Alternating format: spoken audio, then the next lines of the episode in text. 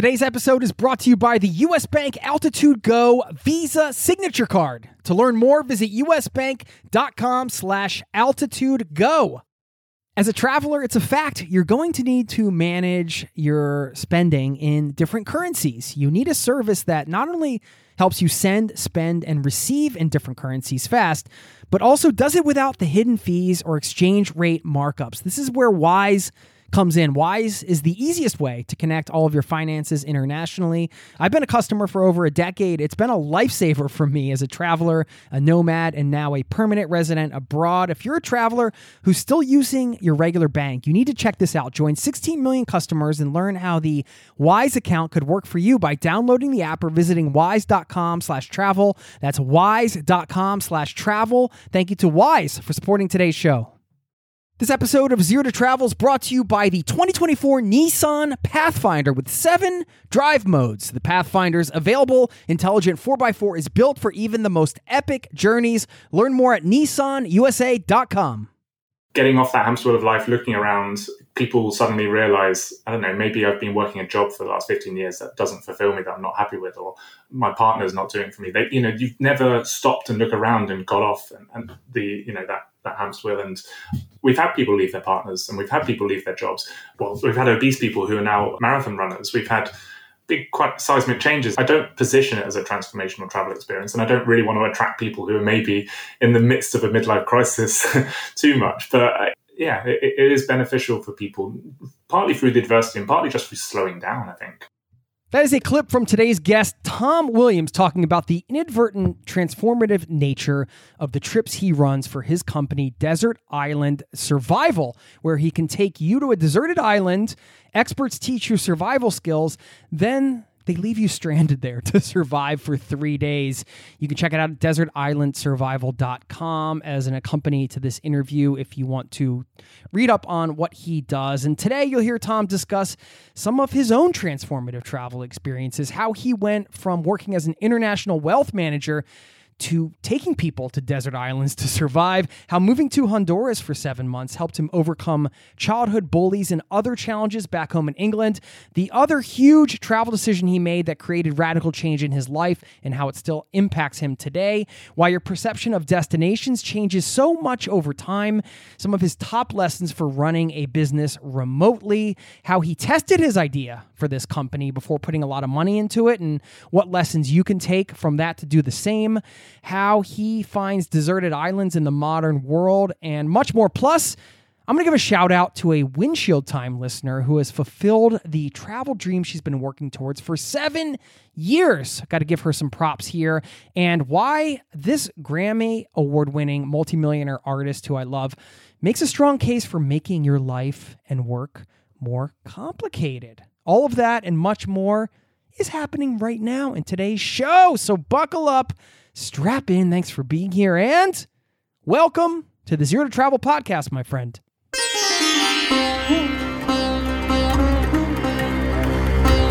You're listening to the Zero to Travel podcast, where we explore exciting travel based work, lifestyle, and business opportunities, helping you to achieve your wildest travel dreams. And now, your host, world wanderer and travel junkie, Jason Moore. Hey, what's up? It's Jason here with ZeroToTravel.com. Welcome to the show, my friend. Thanks for hanging out here today, letting me bring a little travel into your ears. This is the show to help you travel the world on your terms to fill your life with as much travel as you desire, no matter what your situation or experience.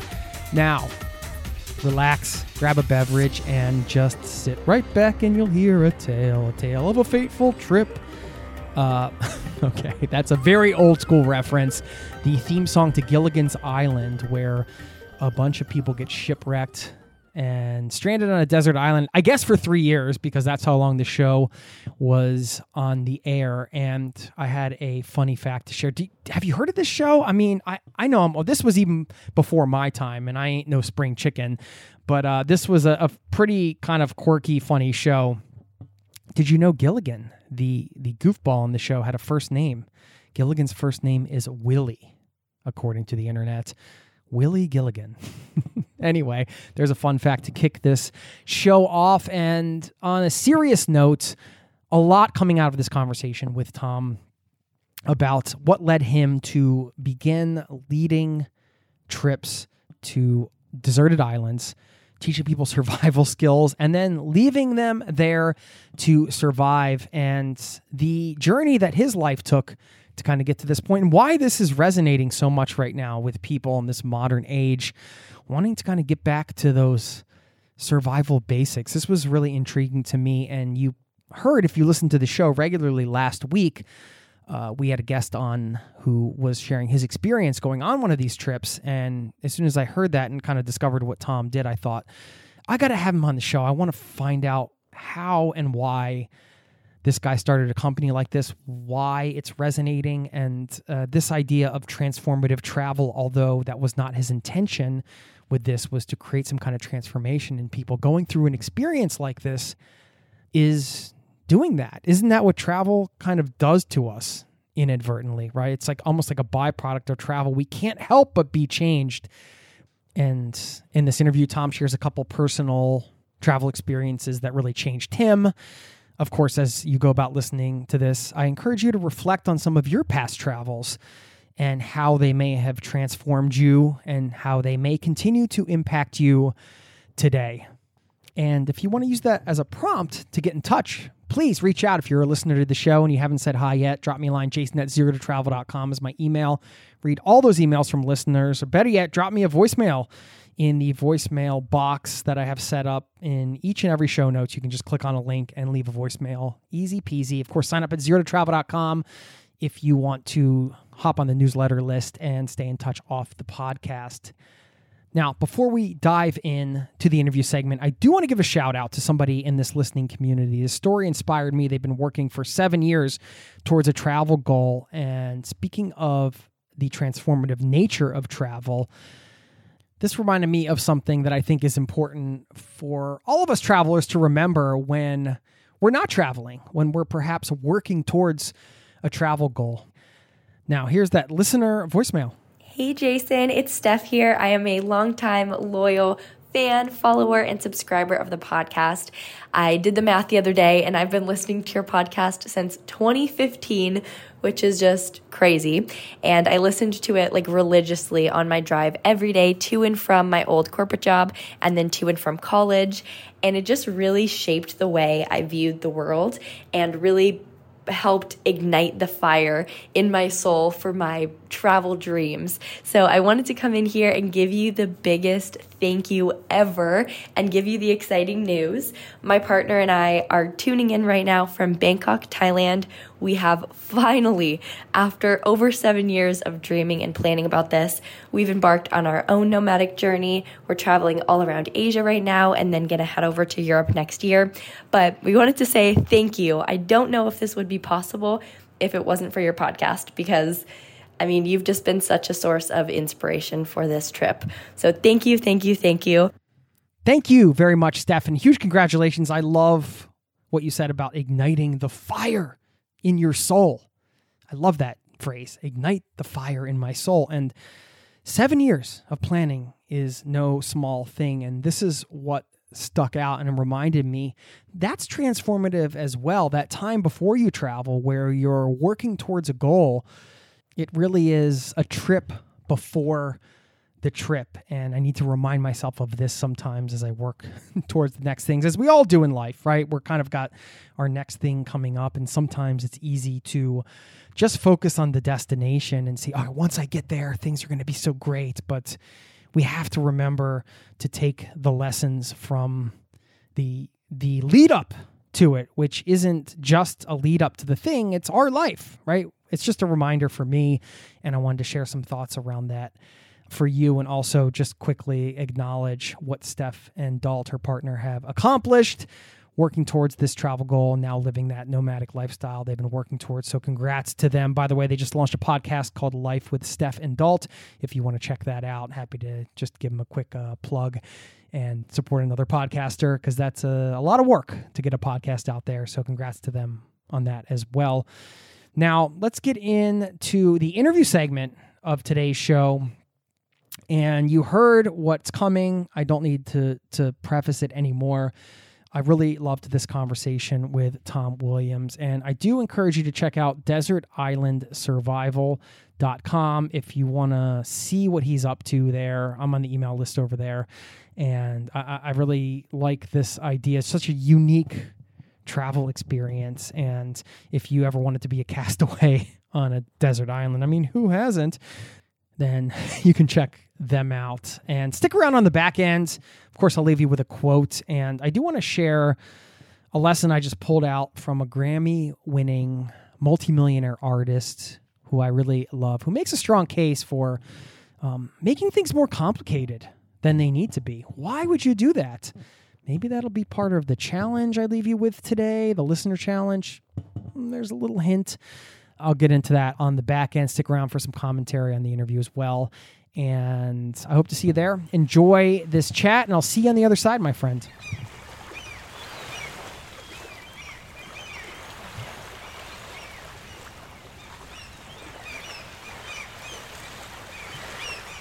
What trip are you recently back from?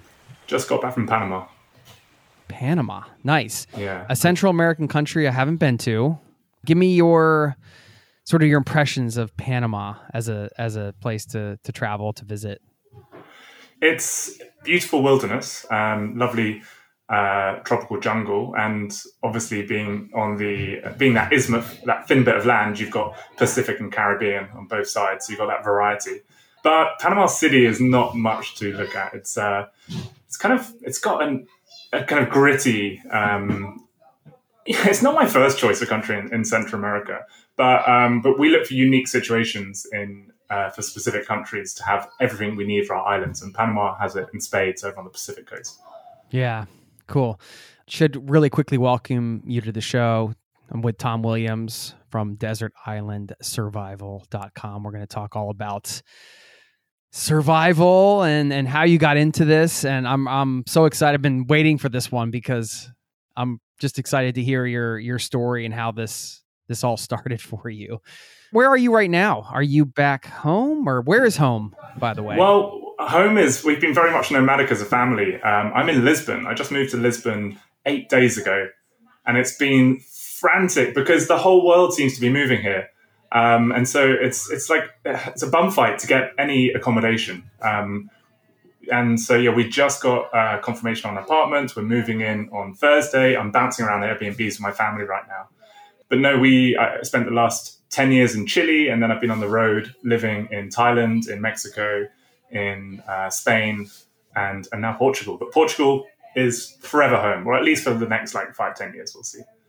Okay, yeah. Why did you choose Portugal to be home? Um, so we wanted to be back in Europe. We're ready for a bit of that European stability. I've got a five-year-old son, and we want him to be close to his grandparents. We want good schools and all that stuff. But we couldn't possibly live in England. The weather is just untenable, and um, and we are. There's a lot of. Like the people here are lovely. Like Lisbon, it's this functional city, but it feels like a thousand villages stitched together. It's this default kind of kindness um, it doesn't feel too. Um, it has boutique stores rather than chain stores. It just feels still feels cool um, and uh, yeah, and kind. Like it's a kind city, and so yeah, and there's there's a few tax benefits for living in Portugal that have just come about as well. Um, it's pretty liberal leaning. It's got beautiful wilderness, um, great. I like kite surfing. It's got good kite surfing. Yeah, it just seems to tick a lot of boxes. I'm eight days into living here, but so far loving it. Awesome. That's a good, pretty good coffee too. I'd say if you're a coffee drinker, well, maybe you're more tea. You know, the, um, the I've got my tea right here. They but like am... their tea. I know you like your tea. I might have to harass you a bit more about Portugal because I I have two kids and I'm thinking. I was thinking the other day, oh, maybe I'll take my son down to uh, the coast of Portugal for a little scouting trip as a potential you know, because we live in Norway, so need kind of a place to get away from the cold, dark, long winter, as you know very 100%. well, coming from England, right? Hundred percent. Well, me, Casper is two, Casa, mate. I've just we've just got a nice big spare bedroom. So, uh, uh, and how old are your kids? Well, I have a six-year-old daughter, and my son will turn four pretty soon. Perfect. So, so one either side of, of my son Edward, who's five. So, yeah, come yes, on, man, come and one, stay. One child. Yeah, one and done. Cool. Yeah, he's um. We're always looking for additional playmates. So, and I was I, I went so far as to sort of like cross reference international school locations with surfing places that had a good beginner break because I'm I'm crap when it comes to surfing, but I like to get out and do it. So uh, I don't know. We'll see. That that's another tangent. I did want to talk a bit about your growing up. Do you have any siblings yourself? No, I'm an only child. Hopefully, not a classic only child, but I am. And you grew up in England. Yeah. Was it a small village type place or a city? Where did you? It was an island, but it's an island that you wouldn't even know it was an island. Okay. It's called Portsmouth, and it's got a causeway that attaches it. But it's uh, it's a very densely populated island on the on the south coast of England, overlooking the Isle of Wight. It's um, there's worse places to grow up. There's better places to grow up. Um, but yeah, it was tumultuous. In what say. way? I I don't know. I I feel like I'm somehow I'm so fortunate to be where I am today. There are so many crossroads in life. I, uh, you know, I was the fattest kid in my school. I came bottom of the year of my school. It was not looking good. My nickname was Bum, and somehow I've navigated out of this path of of being this guy in Portsmouth to, um, well, I've yeah, living somewhat a dreamy life, um, taking people to desert islands. So, uh, yeah, it's still pinching myself really that I escaped. Really, yeah. wow. well, let's talk a little bit about that if you don't mind you know, especially at those ages when you get sort of labeled as something or you get put into a box in some way and you don't have the mature brain to kind of understand that that's just something that externally people are putting on you and, and it's not really your own definition of yourself, right? Which is what matters most. But how do you how did you kind of break out of that in some you, ways? It's literally like I prepped you with that. You took the words out of my life. It's all about labels um, words out of my mouth. And um, so when I, I, I was always had these labels on me. I was I was you know fit fat. What a stupid bum. And and then I went and mapped coral reefs in Honduras randomly when I was 20 years old. I managed to get this to counted as a year of university. I, I guess I was coming out of this uh, fairly negative period of life, maybe as it was. But once I finally left, you know, the surroundings of my of my of my peer groups and stuff, who are still my best, some of my best friends today, um, and went and, and lived in Honduras, and suddenly became um, the guy within this coral mapping community who had been there the longest, who um, people looked up to, who um, you know had to learn every single species of fish, coral, invertebrate within the Caribbean Sea, and I was a dive master and all this stuff. And that finally, I was treated differently, and I came back suddenly with my head held higher and realized, wait a minute, I, I, was just labeled these things. I'm not necessarily these things. And so, like, if my son was in that kind of position, I feel, I think, like a radical tangent, moving to somewhere completely different where you don't have those labels around you, where you don't have that kind of that box surrounding you, can be really beneficial and really, really um, allow you to shake them off. And I think, you know, wilderness therapy is used in that way with um, like teenage children from inner cities. Um, problem backgrounds. Um, some of my my instructors who run our classes, they also do wilderness therapy with teenagers, and they yeah they have amazing success uh, by taking people out of that environment and just you know, showing them kindness, showing them uh, different values and such. So yeah. yeah. One of the other many benefits of travel, I guess you could say, right? It's it's almost tragic that it needs to be so extreme, right? Like you need to actually fly away from where you live and everybody you know, just to, not you, but I mean, just in general. Like I, I understand that that whole situation where like sometimes it just takes getting around something new and, and a new place to just kind of reinvent some part of it. Is it a really a reinvention if it's already there? You know, it's just like you're you're in a situation where people are just it, it's kind of tough. It's like repotting a plant. right. so that really opened things up for you. And how long were you in Honduras? How long did you live live there? Uh, for seven months. Um, I, I scraped my way to university and I was staying with um, this guy called Simon who said, I'm going to Fiji to map coral. And I was like, that sounds incredible. I'm, I'm coming too. And he's like, no, mate, you're not coming to Fiji as well. This is my thing. I was like, fair enough. He's like, but this company called Coral Cay Conservation, I don't know if they're still going. They probably are. They had programs in the Philippines and in Honduras. And so I was like, right, I'll do the Honduras one. And, um, and so, yeah, so I went into that and it counted as a year of university college from kind of scraping past in year one and year two with like base level pass marks of 40%, 41%. My final year, which luckily counted for 75% of my whole, whole degree, um, I was writing about something I was newly passionate about, the, you know, the effects of scuba tourism on coral. And, um, and I was so lit up by what I was doing that I found passion in learning for the first time as well. So that was a big part of it. And I got like 86% in my final year. So from getting like bottom marks for 15 years of education, I finally got like a yeah really good um, qualification at that last year and ended up with a two one. So yeah, it was really cool that it counted as a year of university. Yeah, that's one of the reasons I feel that the the education system is outdated, right? Like sometimes it's just a matter of giving people an opportunity to just find out what lights them up. Right? 100% you know the the classic adage of of judging a fish by how well it climbs a tree. Um, you know, I came bottom of my school. I've since learned I'm not complete idiots, and and you know we don't measure metrics like whatever it may be, like emotional intelligence or your social skills or things like that. We just literally uh, traditionally judge how well you can retain information, regurgitate it, and forget it the next day and that's that's a ridiculous way of learning and it is changing but you know that's how it traditionally has been for so long and also this kind of conformist side of it of like you will wear this outfit and you will um, adhere to this bell when it goes off and kind of almost like this victorian pre-industrial or the industrial time for getting us used to going to the factory and to clocking in and clocking out and and obedience and such and so yeah it's changing but definitely like education is uh, yeah it was broken for a long time it still probably is in many ways. Yeah. How does your experience with all this growing up impact your parenting now? Uh, I mean, I'm think I'm really lucky that well, my son, I think he seems to be the kind of kid who's going to get on very well in the traditional education system as it is. I don't know. We, I guess, we just I give him a lot more. If I, I don't expect him to necessarily go to university, I don't. I want him to.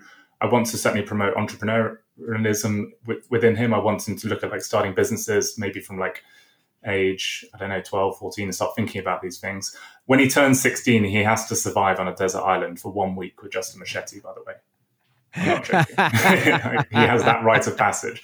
And that, that takes me on to another thing. Like you see within tribes, um, most tribes have some kind of rite of passage for when, you know, you become a man, you grow up be it like wrestling in Mongolia or running on the back of cattle in Ethiopia or wearing a woven glove and getting stung by bullet ants in, um, in, in, in Amazon tribes. But like we see so much problem, like we've got so much energy in these teenage years and it kind of gets misspent and misdirected. And uh, I think we need something like we need, we're, we're kind of almost ready for battle. We're so charged and, uh, and it kind of that energy gets pushed in the wrong direction. So like more coming of age in the Western world stuff would be would be cool in my opinion. Yeah, I feel like what you're describing is really the crossroads of what you do, right? It's sort of like this primal thing.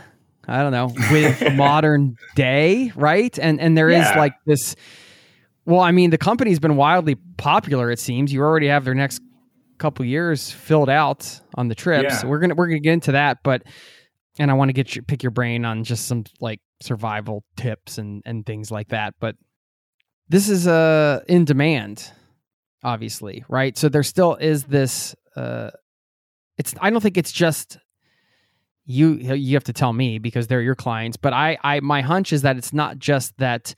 Uh, people want to learn survival skills because they think it's an important thing to know in life. It's more about the emotional kind of let's let's get back to sort of these basic some of the primal needs or desires and get away from some of the stuff that that's a very unnatural fit that's only come about over the last you could say decade even in some cases you know with smartphones and everything. Yeah. Is that fair to say? Completely. It's it's hard to kind of put a finger on the one thing that people are looking for. Um, i mean I, I, to kind of really stereo uh, my customer there you know maybe it's someone in their 30s who's working um, about 70% tend to be male but they're working a job that they don't particularly feel fulfilled by. They feel like something's missing. They just want to feel alive. They want more adventure. They want to kind of disconnect. And so um, and this is just like one kind of avenue of, of where people may come from but uh, that you know they want to they want to do something completely different that allows them to completely step off the hamster wheel of life and you know, we're so hyper connected, we're so uh, stimulated, um, and we're so disconnected from nature, which has been you know, it's hardwired into us. Really, we we always lived as tribes um, up until the dawn of agriculture, ten thousand years ago. You know, we always uh, lived immersed in nature, and this is our hardwiring. This is our programming. We haven't shaken that programming off at all yet. You know, we're still so young as a species, and so yeah, when we go out and we spend time in nature, and when we live as a tribe, um, and these in these communities, we just feel it feels so right. We feel lit up. We feel uh, kind of complete. And uh, even though like our trips have you know a bit of adversity and challenge within them, um, people feel like they've truly had a holiday, a vacation. They've really actually managed to unwind and relax. And I do as well. Like I just got back from three trips back to back in Panama, and I can already feel like I'm tightening up again, like just by being in the city. Um, on the island, I'm able to, I don't know, I can slip into a nap. I can, I can manage to read my book without thinking about something else uh, for an hour. T- towards the towards the end of the trip, when the customers are in their survival phase, that is. Um, but um, yeah, it's it's nourishing. It's really nourishing that that immersion in nature and living living as a community with people. We'll be back right after this. This episode is brought to you by US Bank.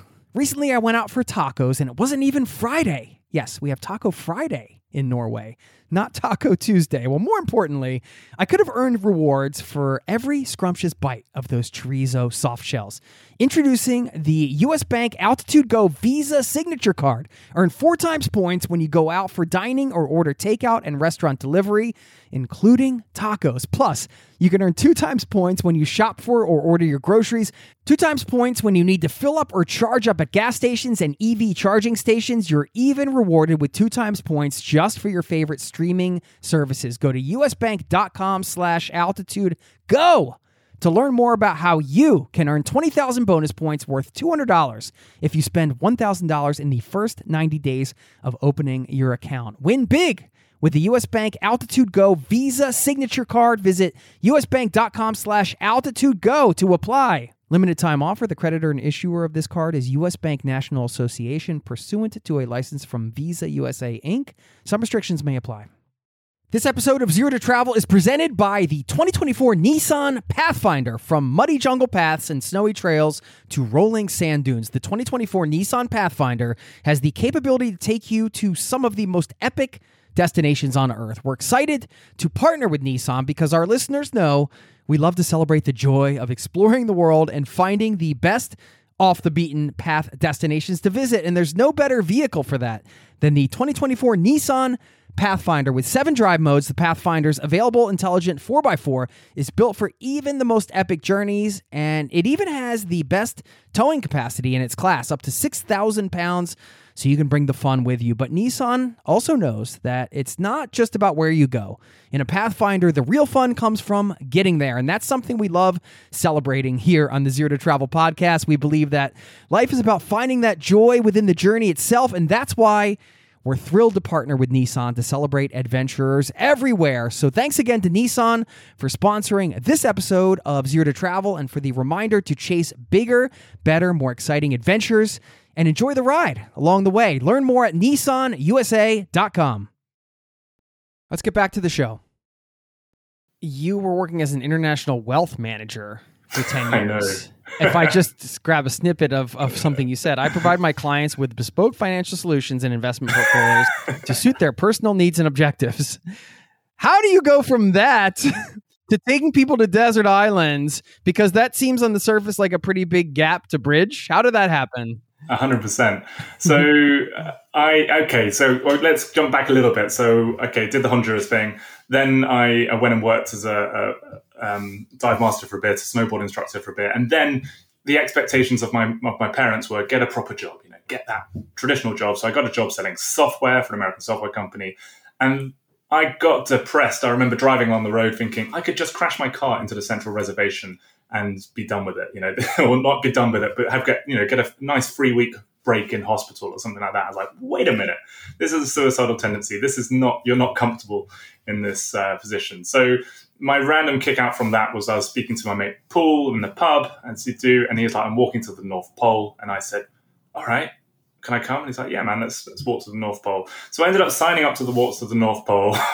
in uh, that was in 2008. We trained for two years, and in 2010 I walked to the North Pole, and that was my way of being like, I'm not going to be labeled as a software salesman. in in London. Um, and did that, and we won won the race, and that's a whole other other story. Um, but then I well, what's the story? In, Tell us a little bit of the story. uh, what's it like to walk to the North Pole? I mean, come on. It's the highest highs and the lowest lows. Like it's it's like being a child in the way that like everything is either amazing or terrible. Your emotions are so strained. Um, we were it didn't get dark because it was spring, so the sun would just lap around the sky, and you get like these six-hour sunsets that you'd walk into, which was cool. But it meant we didn't have to work on a twenty-four-hour clock, so we'd work on like a thirty-two-hour clock to walk by. And we'd walk for two hours, stop for five minutes, two hours, five minutes, two hours, five minutes, and then we would set up our camp, um, sleep for four hours, and repeat. And we conditioned ourselves with our trainer to only, only, you know, the mind always gives up before the body. Uh, we always, if you're doing an exercise, you go, oh, this hurts, I can't do it. But if you were hanging from a tree and certain death awaited if you let go of that tree, you know, you would hold on until your last fingers slipped and you fell. And that's how we kind of started to to approach everything, and to the point where we actually fell asleep walking. Um, I, I, did twice, just fell into the snow. Like we got to that point where actually the body the body kind of gives up. Um, and so yeah, it was it. What I guess that did for me was well, one, it gave me a new label. I was like, right, I am worthy of setting up a survival business because I've walked to the North Pole. But that's just mindset, you know. It's, it's just what I told myself, but it's not the case. Um, and it gave me an, an, ability to deal with adversity. Like I think when you um, leave your comfort zone so far out and then come back in, and then you oscillate within this kind of more easy area, everything else feels kind of uh, attainable and to, easy enough to, to, easier to deal with to an extent. Um, and so yeah, we we we ended up walking the last 50 hours without sleeping. We won the race by two and a half days, and we missed the world record by two hours. Um, but it was uh, yeah, it was a it was a cool experience. It was getting to the start line was the hard bit. Like two years of training, fundraising, was working this job, and the actual race almost felt like you know the cherry on top of the experience, but uh, in a way. so so I did that, and then um, and then I in 2010, after walking to the North Pole, I moved to Chile because my wife got a job there with Diageo, the, the booze company. And then I managed to, a whole other story, but I managed to blag myself into a super yacht I saw in Panama and took a photo of. And I worked on a super yacht for, for three months. And then, um, and so I had this like real like vintage year in 2010 where I did all those things. And then I ran out of money and lived in Chile and there's not, and I didn't speak Spanish. And so there's this kind of group of expats who are doing this finance stuff. And I was like, okay, well, I don't need to speak Spanish and I can do this and they're offering me a job. I'll do it. And so I just fell into this finance job that I just was not lit up by, but it was 100% commission. So I could just, I could have a sliding scale between time and money. And for me, time is more valuable than money. And it allowed me to pursue other things at the same time. So I was, it gave me a kind of safety net whilst building Desert Island Survival. It took way too long, but it allowed me, you know, I don't think many people are courageous enough to just jump into setting up a business without having some kind of financial safety net. And it allowed me to kind of have the two concurrently, whilst I didn't know that Desert Island Survival would work out. can't. So uh, yeah. Wow. So in hindsight, I, I, think the two those two things stick out. I mean, the, you mentioned them, the Honduras trip and then the the polar expedition was really kind of a one decision that was the domino, maybe you could call it the first domino, a bit of a, a one decision inflection point where there was radical sort of change afterwards in many ways. The desert island survival idea. I mean, you had experience walking the North Pole, which is a, a freezing cold climate, surviving there. But what, when did the idea for the desert island survival come up? Because at some point, when you were doing this commission based job, you had to kind of settle on an idea to pursue, right? Yeah. So, what was the genesis of that? Yeah, it's you know that childhood dream of always being marooned on a desert island um, was was certainly part of it. That some people have, um, but also you know with the with the coral side of things, I've always been looking to go diving in remote places, and i am always looking to, like over the edge of the map, like where is untouched by humanity, and where can I see. I've always had, that fantasy of of jungle straight down to beaches that are on untouched and and seeing that and um and I I I I, so I just looked online to see what was was available to to go and do these survival experiences. I found a couple of companies and and I went on their trips and I was like, you know, this is this is all right, but it, it falls a little short of my expectations. Um, one of the one was a um, a little bit uh, militant um, and kind of lacked the soft skills. He was ex ex army, um, and it didn't have much of the purest bushcraft aspects I wanted. Um, and then the other one wasn't actually a remote island; it was a populated island in the, Virgin Islands. I like, I want to be disconnected, and I want to be learning primitive skills by from from like you know the best bushcraft people out there. And so I kind of blended those two things into a concept that I thought would be would be cool um, myself. And when did that officially start? When would you did you run your first? So I set up the company in 2016, and then early 2017, I actually went to recce the islands that I found, first island I found in Panama with the guy I walked to the North Pole with. I was meant to go with the Dutch guy, but he broke his leg two months before, and my mate Rupert, who I did the North Pole with, stepped in, and we we, we stayed out on the island. Um, and then three months after that, I put a note out on my Facebook saying, I'm setting up this company. Who wants to come on the first trip and give me feedback? We'll just do this at cost price. And so I got four friends and then four friends of friends, which kind of worked out well because I'd never met these guys. So we didn't have that, that kind of relationship there. Um, and and they were just so lit up. They were like, "This is awesome! You've got something here, man. This is really, really cool." And we we thrashed out like how we could improve it, refine it, and then I was lucky enough to do this trip in the Virgin Islands I was mentioning with this guy called Tom McElroy, who is literally one of the best bushcraft people in the world. He so when you watch Bear Grylls or Ed Stafford, he's one of the guys behind the camera handing the right wood for uh, Bear Grylls to rub together. He's like bushcraft advisor. Um, you can watch his stuff on YouTube. He's he's immense. Um, and so I I was like, hey Tom, would you be interested in, in running these trips with me? Because bushcraft is one of these things like it's a rule of ten thousand hours plus. You know, you can't just fake it. I you know I can I, I know about marine ecology and stuff like this, but hey, I'm not. Uh, I was not a bushcraft guy. I only started bushcraft seven years ago, and I'm still what six thousand hours into my journey. Whereas Tom and my other instructor, Lucas Miller, who you may know from season one of Alone, if you've ever watched that show. Um, he, they, they, you know, they're like 20, 30, 40, 50,000 hours into their bushcraft journey. They're, and maybe people can't notice that unless they're a connoisseur. Like there's a difference between a, a nice bottle of wine and a vintage bottle of wine. But for anyone who knows bushcraft, you can see this very stark difference of how I do a hand drill fire and how these guys do a hand drill fire. And, um, and I'm still, yeah, I'm still absolutely learning from them. But, spending time on islands with these, I mean, masters of bushcraft has been incredible for me. Um, and I'm ranting a little bit, but the thing that I feel is what sets our trips apart and what makes them special is like the non-negotiables for me of of the trip is that the island has to be perfect and I have a whole checklist of what makes an island perfect that maybe we can go into. It has to be beautiful and safe and and, and such, but also the instructors have to be really, really talented at bushcraft, but also emotionally intelligent enough to be able to read a group and to make it a fun experience. Um, and so when you combine just these beautiful environments with really inspiring people, like that, that's the cake. And everything else that we do is kind of just the, the icing and the cherry and the fudge on top. But if you just, those two elements done really, really well, um, I think is what makes our trips really special and like why people say it's the best holiday of their lives. Mm. I, I think you shared a couple pretty powerful business lessons as well for the aspiring nomads or business owners out there. How you started it was just, hey, let me put this out here and get some friends and friends of friends. And if there's enough people interested, we'll go on this thing and see how they like it. And like you said, just do it at cost, which was uh, really sounds to me like the perfect way to have your sort of minimum viable product when it comes to this business. I think it's really easy to kind of get caught up in, oh, I want to, you know, I'm going to set up the website and then I have to, you know, market it and all, all this stuff. It's like, no, maybe you just kind of find the easiest, most lowest or lowest barrier of way to kind of test an idea and then bringing in some experts that can help you out for the things you don't know right when you're actually ready to do it and those two pieces you're kind of off and running and obviously a lot else involved in terms of the logistics and things like that.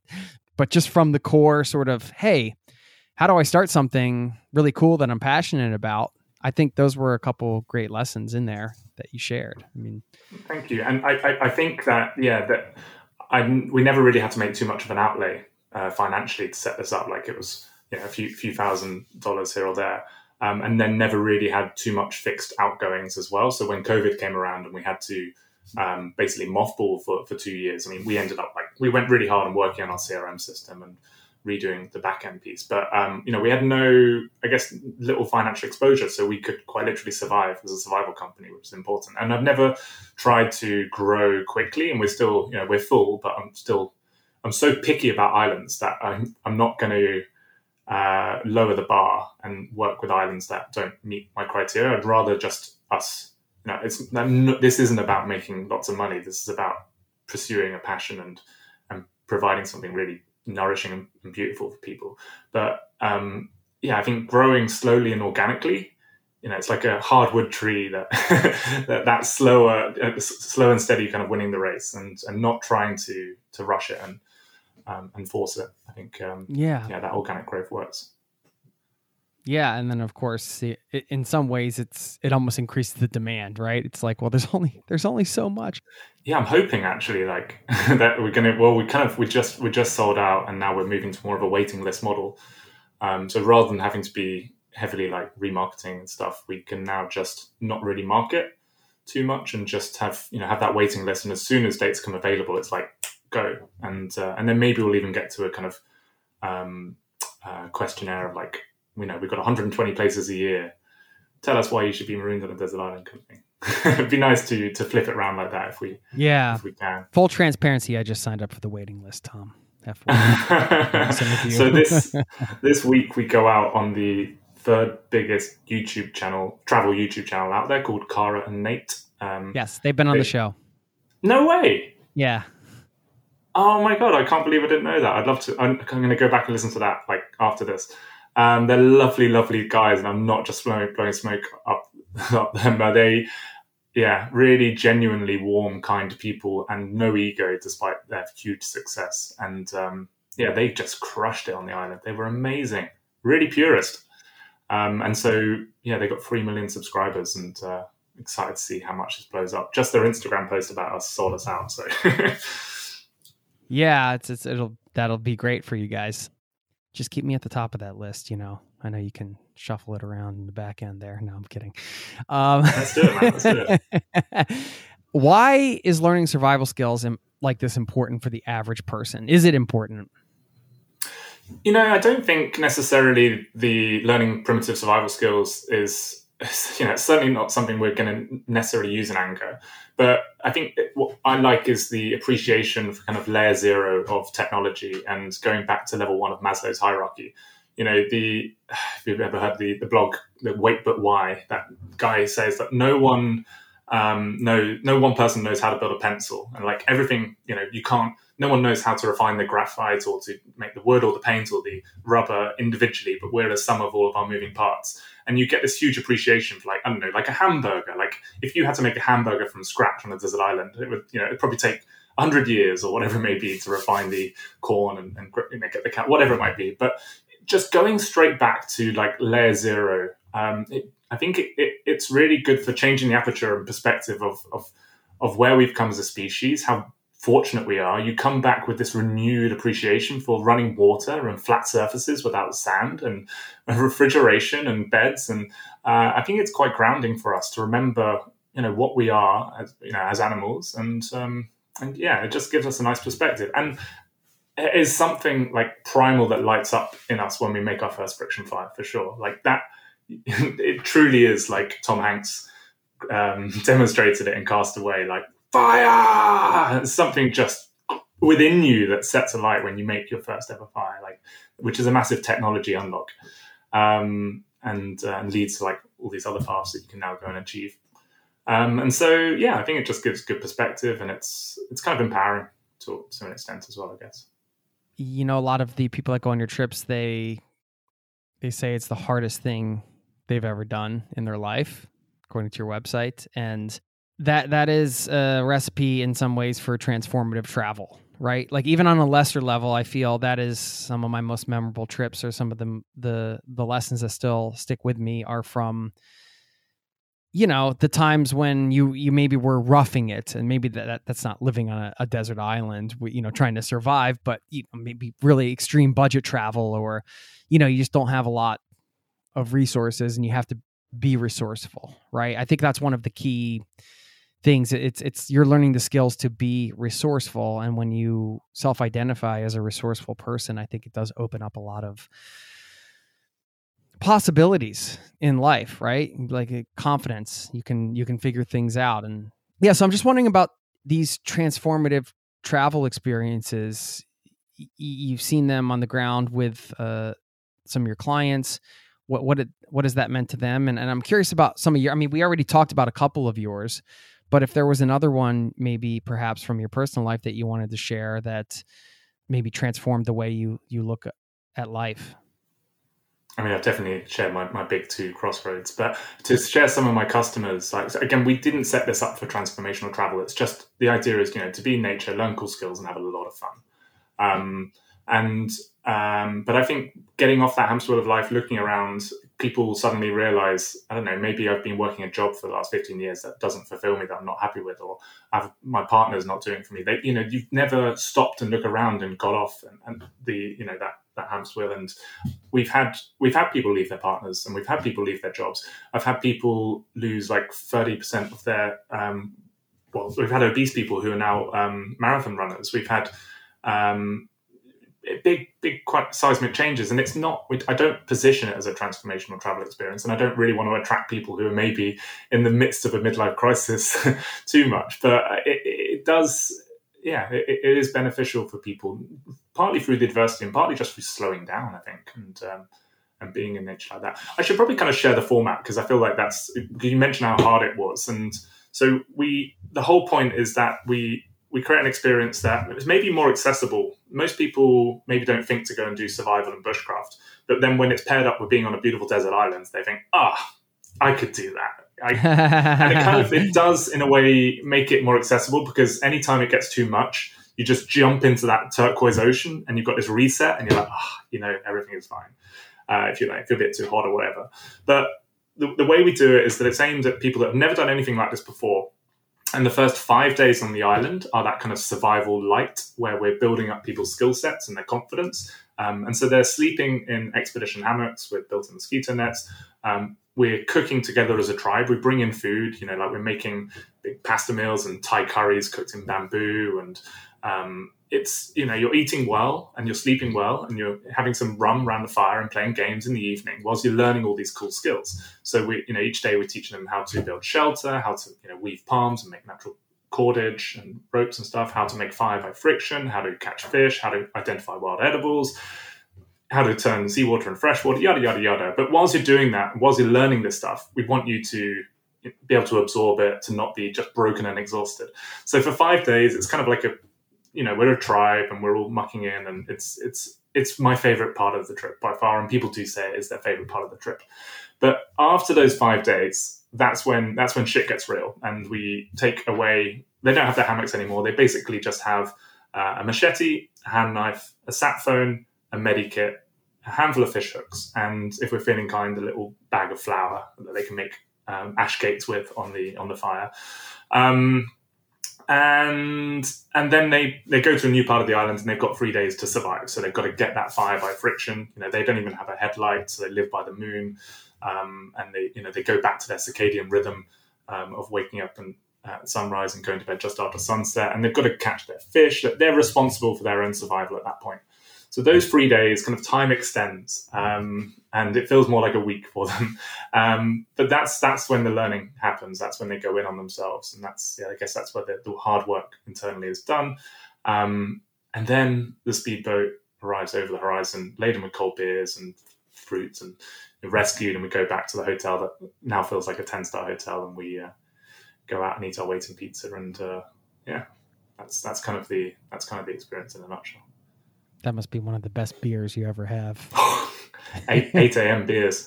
it feels so right.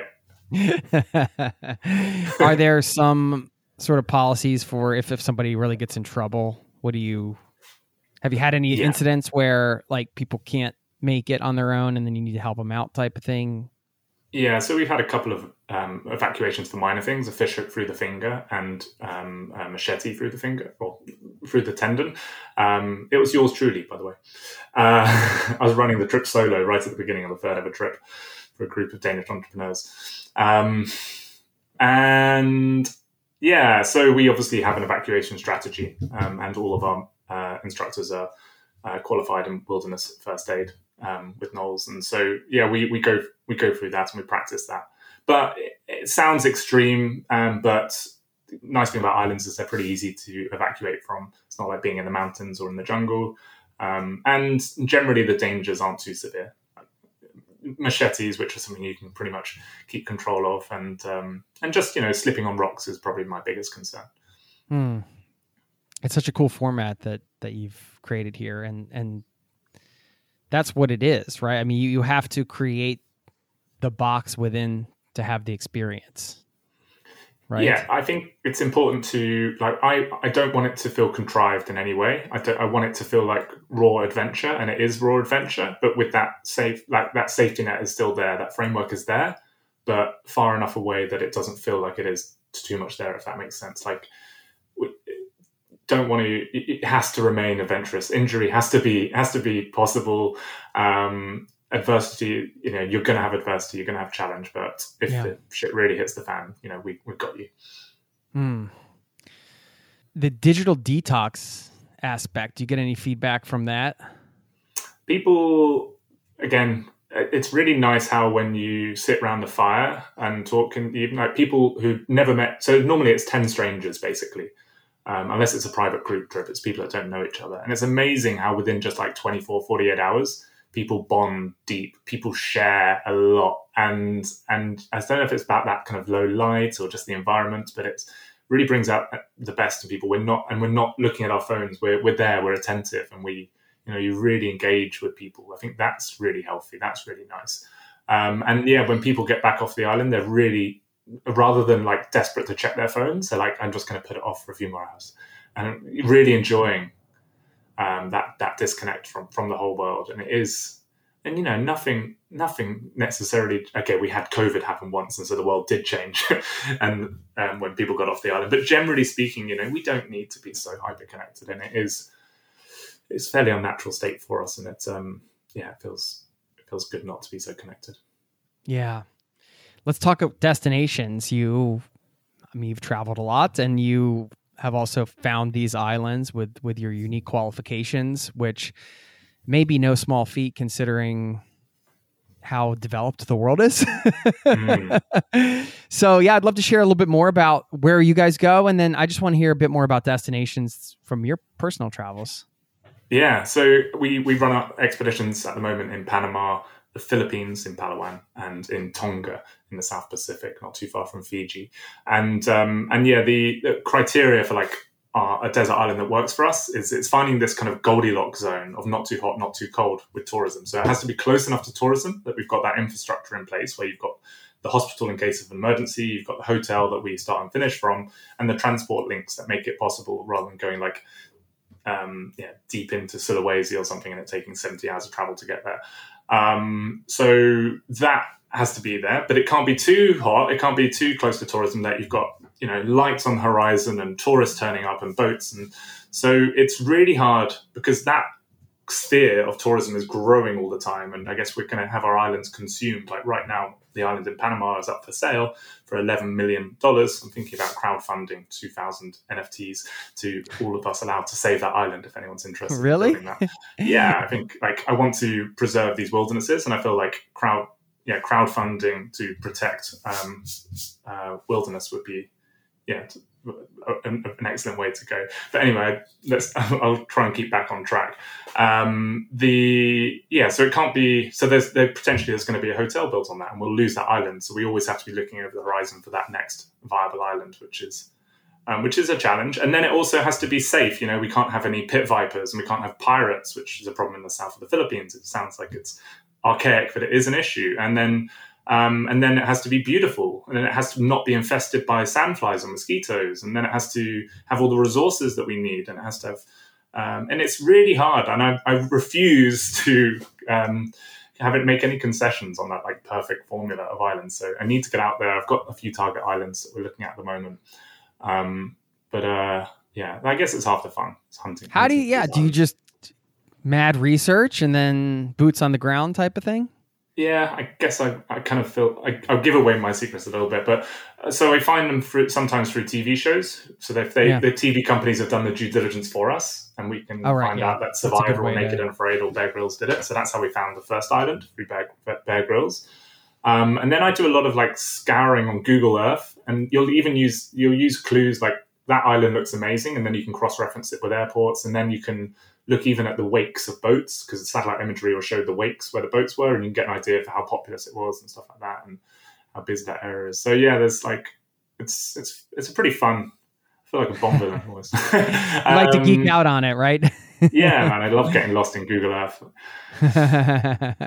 um, yeah, so we're looking at a new. We're also thinking about doing we're looking at northern Indonesia and Myanmar at the moment as well, but there's challenges with that. And then we're thinking about doing a Amazon island survival where we will spend five days kayaking down river, spending time with different tribes, and then survive on an island within the Amazon, which would be quite different, but good for people that have already been on our trips before to do something completely completely different. You got it sounds like you got uh your plate pretty full with uh, all the things going on.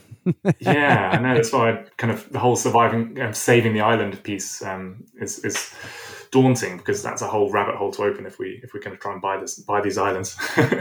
yeah, we'll be back in a moment. Would you love to have an incredible cup of coffee every day? I've tried it all. I've done the pour over. I've done the French press. But I tasted an AeroPress coffee many years ago, and immediately I was sold. I had to get one. AeroPress is a patented three in one brew technology. This combines the flavor benefits of espresso, pour over, and French press all into one compact portable device built for travel or home. I love things you can use in both places. This device has over 55,000 five star reviews in over 60 countries. AeroPress is the best reviewed coffee press on the planet. I've owned one for so many years. I don't even remember how long it's been. And they are under 50 bucks. So they also make an exceptional gift. Thoughtful, proven, tasty, and travel oriented. Who wouldn't love that? Now, you get 20% off just for being a listener of this show at aeropress.com slash zero to travel. That's aeropress, A-E-R-O-P-R-E-S-S dot com slash zero to travel. That will save you 20% on checkout. Thanks to AeroPress for supporting today's show. Hey, it's Jason here. Did you know you are invited to join the first ever Zero to Travel community trip? Yes, we're planning a trip together. We're headed to Morocco November 30th through December 9th. And you can get all the details at zerototravel.com slash trip. It's open for booking now. We have 13 spots left at the time of this recording and you have until the end of March to book. So if you're interested in traveling with an amazing community, this community, a small group of people on an incredible journey through Morocco together with me. Sign up over there at zerototravel.com slash trip to get all the details. Thanks for listening and hope to see you there. Now let's get back to the show. What about personal destinations that you visited that you've really enjoyed? Yeah, I feel like I don't know how you, if you'd agree, but my perception of places changes with time. Like when you go somewhere when you're 20, 21, and you're wet behind the ears and you've never experienced travel, it just intoxicates you and overcomes you. Um, so, like the first time I walked around Bangkok when I was 19, or when I first went to an island in the Philippines when I was 21, I almost can't get those highs again. Like those, those will always be like my travel highlights, just because you know I've never opened Pandora's box, and so it's I never I don't think I'll ever get that quite that same intense rush again. Um, I you know that I've still got so much beauty to see. So many different. I mean, I've still got. I'd like to stick off another seventy or so countries in my life.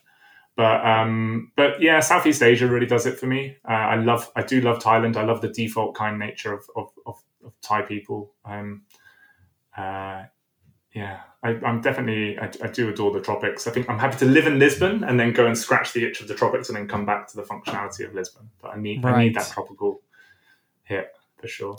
So how has the nomad thing been? How long have you got? Sounds like you're settling down now in, in, a, in a way. I guess I'm using air quotes. You're finding a place to live in one particular place, but you said you've been bumping around with your family. How how has that experience been for you? It's been cool. We were meant to we were meant to move to Thailand. Like we we my wife left her job. We went to Thailand to go full time desert island survival and find islands all across Southeast Asia. And then COVID hit, and so like then our plans dramatically changed. We didn't intend to be so nomadic. Um, and then we've just kind of been hot stepping around. My, my, son has probably had like 30, 40 different bedrooms, and he knows no different. For him, it's just normal. And he seems to, like, you know, kids are so adaptive, and he thinks it's it's great. And he can't believe that we're about to stay in the same place. He's like, but, but, but when? What? what when are we not going to? Why are we not going to move? Um, and so, yeah, it's been cool. I think it's also a little exhausting. It's really hard to run a business and also be constantly planning the next month for the family. It's, um, it's quite demanding mentally and, and, and on your resources as well. And with a kid, it's much easier without a child. But when you've got to get that piece of the puzzle of where will they, you know, get some education, get their education, or at least like glorified um, child minding, um, then that's that's tough, and you have to build around that. Otherwise, yeah. I think it was just the two of us. We, you know, just go anywhere beautiful with an Airbnb. Right. What are uh, some of the biggest lessons you've learned just from running the business? You can say business lessons as a as a digital nomad or a location independent entrepreneur, kind of on the move, but also doing all this stuff you're doing. Um, I should really rehearse and have these answers prepared, but I'm trying to think off the top of my head. Like one of the things I I've, I've kind of got to the conclusion of of ninety percent is good enough. Like I, I at the beginning, I had so much control over like the, the um, how things were written and and the social media posts and, and, stuff like that. And then I think it's so important to learn to relinquish that control because you if you try to control everything, you can't really scale. Um, and so I've got to that point of you know ninety percent is good enough. Let's just do a bit more. Um, when that comes to the social media and the CRM, when it comes to the islands and, and the actual experience, I will not make a concession.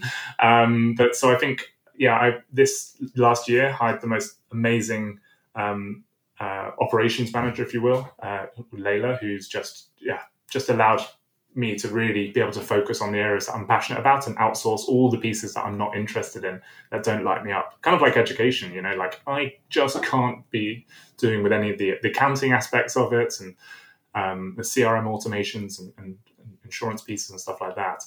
Um, so outsource outsourcing to where my strengths don't lie. Otherwise, you just I find I have to work four or five x the amount of time to do those elements that don't come so naturally to me. So that's yeah. that's been a big realization for me. Yeah, that's that's huge. Kind of bringing on somebody like that that can take a lot off your plate, and that's always the one of the conundrums I think of the solopreneur, if you want to call it, when you're starting out. You're just kind of doing everything on your own. At what point do you yeah. kind of take the chance and, and invest in somebody and then you hope you find the right person and yeah there's a lot yeah. to it well and it is that realization that we're like i'm one crank or one cog and a business can only function by like having multiple cogs and you have to, you can only do one revolution yourself if that makes sense but you need to have these multiple cogs out there to turn a bigger wheel and you can't you know you just can't simply scale generally unless you you do start to to find the right people and rely on other people yeah. What is uh, the biggest lesson you've learned personally from just starting this and building it to where it's at now? Uh, don't doubt yourself too much and go for it. But it's, I don't know, like it's so, it's cliche. And then I also worry, like, you know, they say follow your dreams. And like my friend Sam, he's just packed up his job, spent £70,000 to become a pilot only for COVID to hit and for him to not be able to become a pilot. And so, like, you hear I, I almost think of myself as like you know one of the people that won won the lottery, but you don't hear of the ninety nine people that don't. So I, am reluctant to say like follow your dreams, it'll work out. But um, and it also cliche like if you love what you do, you never work another day in your life, and it is true. Um, like if you if if you're just working things you're passionate on, it doesn't really matter if it's not making money initially. Um, like I have friends who he takes people out fishing in Panama, and now it's an Airbnb experience, and suddenly it's taking up more and more of his time because just because he, you know, he does it because he loves it. So yeah, finding those things that really light you up and enjoy them, and just putting extra time into it and seeing if it is something that can actually scale into into something. I think the internet has given us the opportunity for niches to thrive from someone having their store on Etsy that can become really popular to to someone doing like fishing trips in the Panamanian jungle and and actually make it into a business. We can you can always find those experts now um, and potentially build businesses on. If you're you know if you're in the top thousand people for a small niche, then you can build you can build a business on that. Yeah, that's that's great advice. Thanks. I hear you on the the sort of the follow your dreams thing. It's yeah, there's no guarantee of success, right? but I, I, think a good way to kind of think about it is okay well if i do follow this dream or pursue this thing well i mean it's going to lead to something it's, eh, whether it's that thing or the next thing or whatever and if you're sort of at peace with like okay well i'm just going to go on this journey and even if it doesn't work out this is an experience i'm excited to have and eh, i'll trust that it's going to lead somewhere right yeah because that's a muscle in and of itself i feel like just just like giving yourself permission to to kind of start something and, and follow a dream in that way is mm-hmm. is another muscle that you build that uh, allows you to kind of give you the confidence to just like keep doing that in life. Mm-hmm. 100%. And you said trust as well. It made me think of another thing, another aspect that I like to apply to business is just always starting from a position of trust with people because business is, is often working and building partnerships with other people. And I, I just read Human Kindness um, humankind, sorry, which talks about human kindness, and just like, having that default position that generally most people are lovely, excellent people, and starting from a position of 100% trust, only to have that trust eroded if you know if you are burnt. But you know, I, I think it just leaves all the doors open to opportunities, and I always just go into positions not with not I, I, not being naive, but just you know believing in people and believing in opportunities working out, not always looking over my shoulder thinking, oh, this person's trying to steal this from me or whatever it might be. But I, I don't know if, how much that applies to other other businesses. But I think yeah, default trust in people is is a nice place to start from. Humankind. That was a book recommendation then. Yeah, it's a lovely book. If you enjoyed, say, like *Sapiens*, um, it's a nice follow-on from that. It's by a Dutch guy called, quickly googling it, Rutger Bregman. It's a lovely, lovely book. But it also it touches on like I'm fascinated about um, our pre-programming and how things change with the dawn of agriculture, and it looks a lot at that and the kind of the social structures that we had as tribes and and what was rewarded. Like generally, like we've moved. Um, we are now Homo puppy. We've we've become more and more soft and kind and gentle because these were things that within the tribe were actually celebrated within leaders. You know, if you um, if you were covetous and if you um, this is before the dawn of agriculture where everything changed. But if you were um, uh, selfish or covetous and stuff, you know, your tribe turned on you and blew a hundred poison darts into your back if you were if you're an asshole. But if um, and so we've actually kind of pre we've our evolution has been to towards kindness and, and goodness, uh, and it's only really the and we didn't have ownership of property until the dawn of agriculture when we you know we suddenly had food resources and we had to build power structures and armies and such. Um, but uh, yeah, anyway, I go on a tangent, but it's it's a it's a lovely book, and it if anyone has doesn't have a default belief in in humanity, then it, it really helps to uh, to change that lens and think hmm. better of us. This is a kind of an interesting aspect of your work that I hadn't thought about because you are you know going through the the tribe lens right? Which kind of extrapolating that out and looking where we're at as a society today it, it, you can't help but reflect on the institutions and, and kind of how it's evolved right? Because you are offering people an experience that's taking them back to their base primal needs and just the the way it was. And and that's those two worlds are dramatically different. yeah, it's magnificent what we've achieved, but I think no one really seems to remember that only 10,000 years ago, there was just five to 10 million of us. And that, that was, you know, we were just a large mammal that was hunter gathering uh, a, a set amount of resources, but only five to 10 million of us. And then we've exploded to 8 billion. And people always like on the island like yeah where can i get carbohydrates and stuff like that? Like we've only got 15 or so species really that give us 80% of all of our food like carbohydrates. Like we've cultivated uh, grasses for, for, for, for, wheat and barley and such and potatoes and rice and sago palm in africa. And you know these things are rare in nature and everything that you see um, in the supermarkets is a kind of a genetically enhanced version of what it originally was was in nature. You know, your bananas were full of seeds, and your um, pineapples were smaller than your fist, and and so yeah, we just getting I don't know helping with that perspective of, of how far we've come. And also, you know, like it used, used to be a walk on the back of the salmon across to France from England. And hard to imagine what our planet was like 10,000 years ago from a resource perspective. And now practicing primitive skills in this kind of new world. Like we were recently trying to use gorge hooks where you make a little hook out of bone um, and make and make the uh, cordage out of hibiscus bark. And it's so hard because you've probably got like a hundredth of the fish available to you that the ocean would have had back then when we could apply these skills.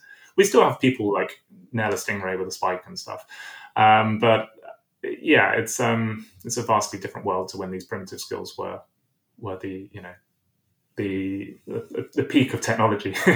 yeah, has this changed your diet, your personal diet, just being on these trips and? No, I should be better with that, and haven't really. No, um, we and we we have a lot of people who are uh, very mindful of their diet, and we, we cater for vegetarians and vegans and, and, help to supplement their diet so they can they can do these trips. But most become island pescatarian when they when they when they join us. Yeah. Right.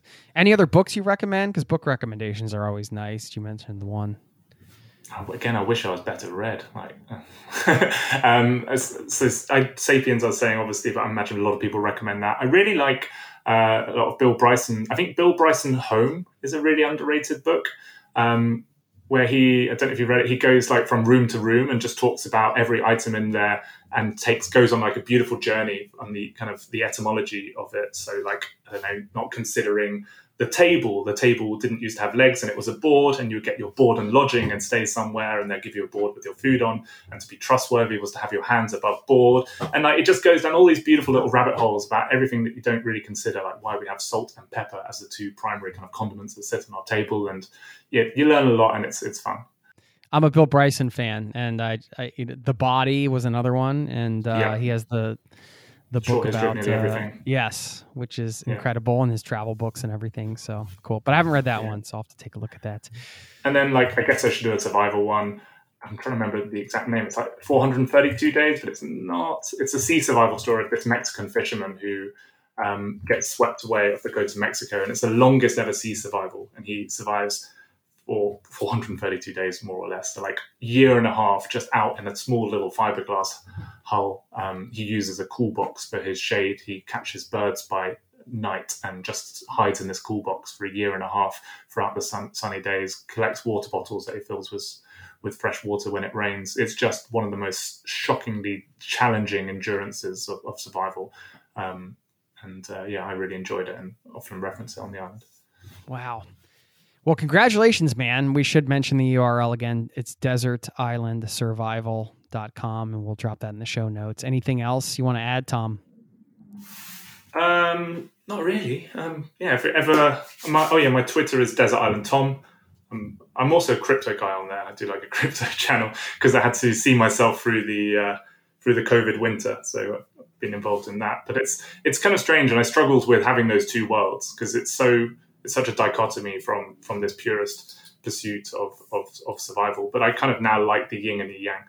Um, I, I, can live with it. So uh, yeah, if anyone's in Lisbon wants to wants to get a coffee uh, or a beer, let me know. I'm, I'm going to be here for a while now, and uh, always always open to to meet new people. I'm just inspired by your story and that you were able to create this this company that yeah, feeds your passions and also gives people a chance to have such a unique experience in, in a world where this type of experience is hard. It's kind of hard to come by. I think that's why it's blowing up for you. So just congrats on all that. Hope we can stay in touch. And yeah, I would, I'll take you up on that coffee slash beer Lisbon thing. Just appreciate your time today, man. Thanks so much for coming on and hope to stay in touch. Oh, thank you, Jason. That's really, really kind of you. It's been it's been lovely chatting with you, and I look forward to meeting IRL in real life. Sounds good. Cheers. Take care, man.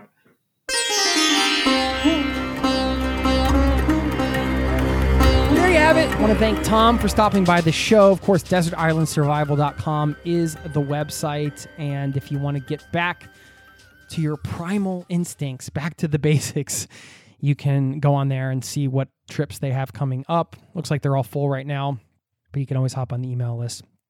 And speaking of that, if you haven't been on the zero email list and you want to keep in touch off the podcast, please take a moment to sign up and keep in touch. Would love to uh, have this be a two way conversation. I'm always begging for listeners to get in touch because I love to hear from you and I love the community aspect of this podcast. It's what's kept me going for almost nine years now, which is insane. Now, quickly, I teased out at the beginning this uh, this lesson I just read from a Grammy award winning artist, Jack White. You might have heard of him from the White Stripes. And of course, he has his own solo stuff. I read an article with him in, in a magazine I subscribe to called American Songwriter. And I've heard this about him before too. He's talked about this in other interviews. What he does often, I think all the times, part of his creative process is he makes things harder on himself. he actually tries to mess things up. So uh, there is some kind of struggle. He does this famously with some of his guitars by uh, using guitars that are cheap and go out of tune really easy. Uh, a couple of the examples that he used in the article. One thing uh, he said when he was recording two albums in in the same year with a couple bands, he used only one microphone for these albums on every single instrument, which really makes things difficult. And another example he used, uh, if he was playing bass on a song, instead of getting like picking up the brand new bass in the studio that would be really easy for him to play, he would take this old fretless bass that didn't have any frets on it. So if, if you don't know what frets are, they're the they're the lines on on the guitar that kind of tell you where the notes are. They're a reference point for the notes. But if you don't have any frets, like you don't in a in a stand up bass, for example, you have to just be able to play it by ear and know where the notes are. And he didn't have any experience playing a fretless bass, but he took that one anyway. So he does all these things to kind of screw things up. And I wanted to share a quote at the end where he says, I think not being satisfied is a good place to be. It's being very minimal on patting yourself on the back and stroking the ego and being more interested in going into new territory and being in a dangerous place. Being right on the edge of something that is not comfortable and trying to fight your way out of that box is a good spot to always remain in. You never win, you never conquer, you never actually get to the top of the mountain. End quote. And he fully admits that this is not something he's telling other artists to do. This is just him sharing his process. But for me, I really admire that. I really uh, love that somebody that's so established that could just be doing the easy thing is finding all of these ways to challenge himself. And it was just a reminder for me that I wanted to share with you. It just got me thinking and asking myself this question hey, what could I do to challenge myself in my work or in my life today? What are some simple things I could do to make it harder? I mean, one thing I could do, I, I just thought of this, is uh, try to record this whole podcast in one take. I'm oftentimes, when I do these intro and outro pieces, well, I have to stop and start sometimes because I lose my train of thought or I make a point and I, I realize I could have made it better. So I have to stop and, and make the point again. Or maybe I'm too long winded Maybe I'm doing that right now. and I want to cut things short. And I do that for for you, the listener. I want to make each show the best show it possibly can be. But when you, know, make hundreds of shows and, and you have varying opinions from listeners out there, it's not always going to hit in every way, every moment. And I get that.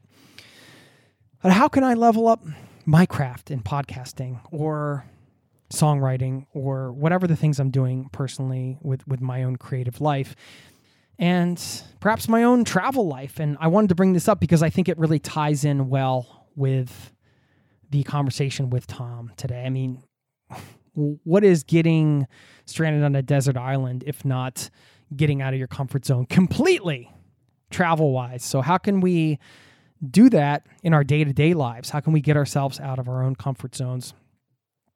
And and push.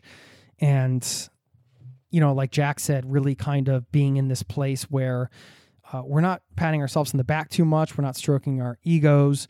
We're just getting into new territories perhaps in these uh, what he said dangerous places putting ourselves in these situations and just kind of seeing what happens right? And and kind of pushing through. And it just got me thinking how can i do this in in my own life in my travel life in the things i'm planning I don't know, just something to think about. I wanted to share with you.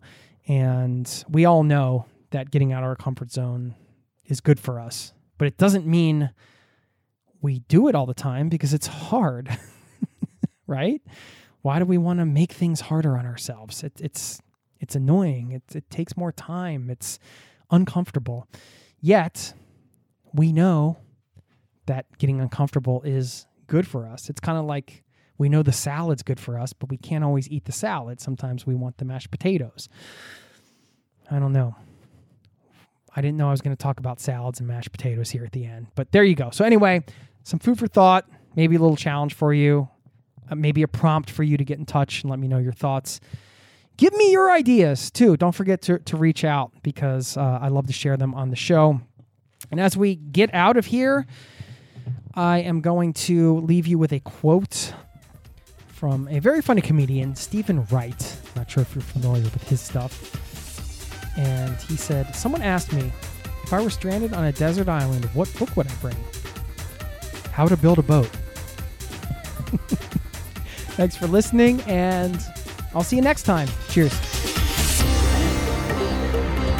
This podcast has been brought to you by ZeroToTravel.com. Ideas and advice to make your travel dreams a reality.